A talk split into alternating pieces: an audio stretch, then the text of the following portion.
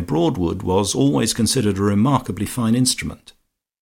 It was very proper of George Shuttleworth to say that he would be in the neighbourhood, and I dare say she's a very decent sort of woman.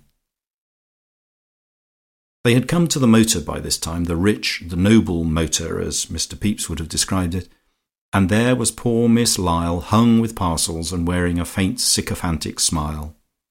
This miserable spinster of age so obvious as to be called not the least uncertain was Lady Ambermere's companion and shared with her the glories of the Hall, which had been left to Lady Ambermere for life. She was provided with food and lodging, and the use of the cart like a hip bath when Lady Ambermere had errands for her to do in Riseholme. So what could a woman want more? In return for these bounties, her only duty was to devote herself body and mind to her patroness, to read the paper aloud, to set Lady Ambermere's patterns for needlework, to carry the little Chinese dog under her arm and wash him once a week, to accompany Lady Ambermere to church, and never to have a fire in her bedroom.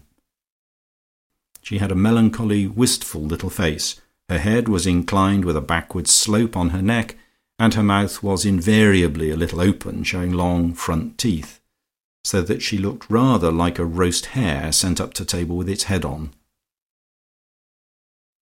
Georgie always had a joke ready for Miss Lyall, of the sort that made her say, "Oh, Mr Pillson," and caused her to blush. She thought him remarkably pleasant.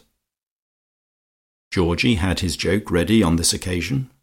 "Why, here's Miss Lyall," he said, "and what has Miss Lyall been doing while her ladyship and I have been talking? Better not ask, perhaps." "Oh, Mr Pillson," said Miss Lyall, as punctually as a cuckoo clock when the hands point to the hour. Lady Ambermere put half her weight on to the step of the motor, causing it to creak and sway.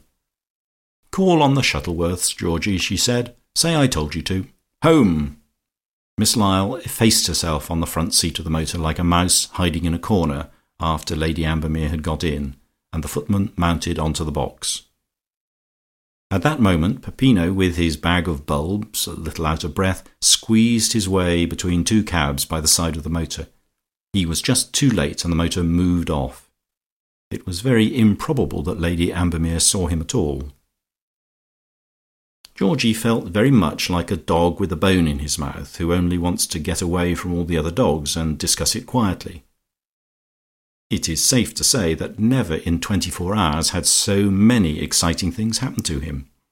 He had ordered a toupee, he had been looked on with favour by a guru, all Riseholme knew that he had had quite a long conversation with Lady Ambermere, and nobody in Riseholme, except himself, knew that Olga Bracely was going to spend two nights here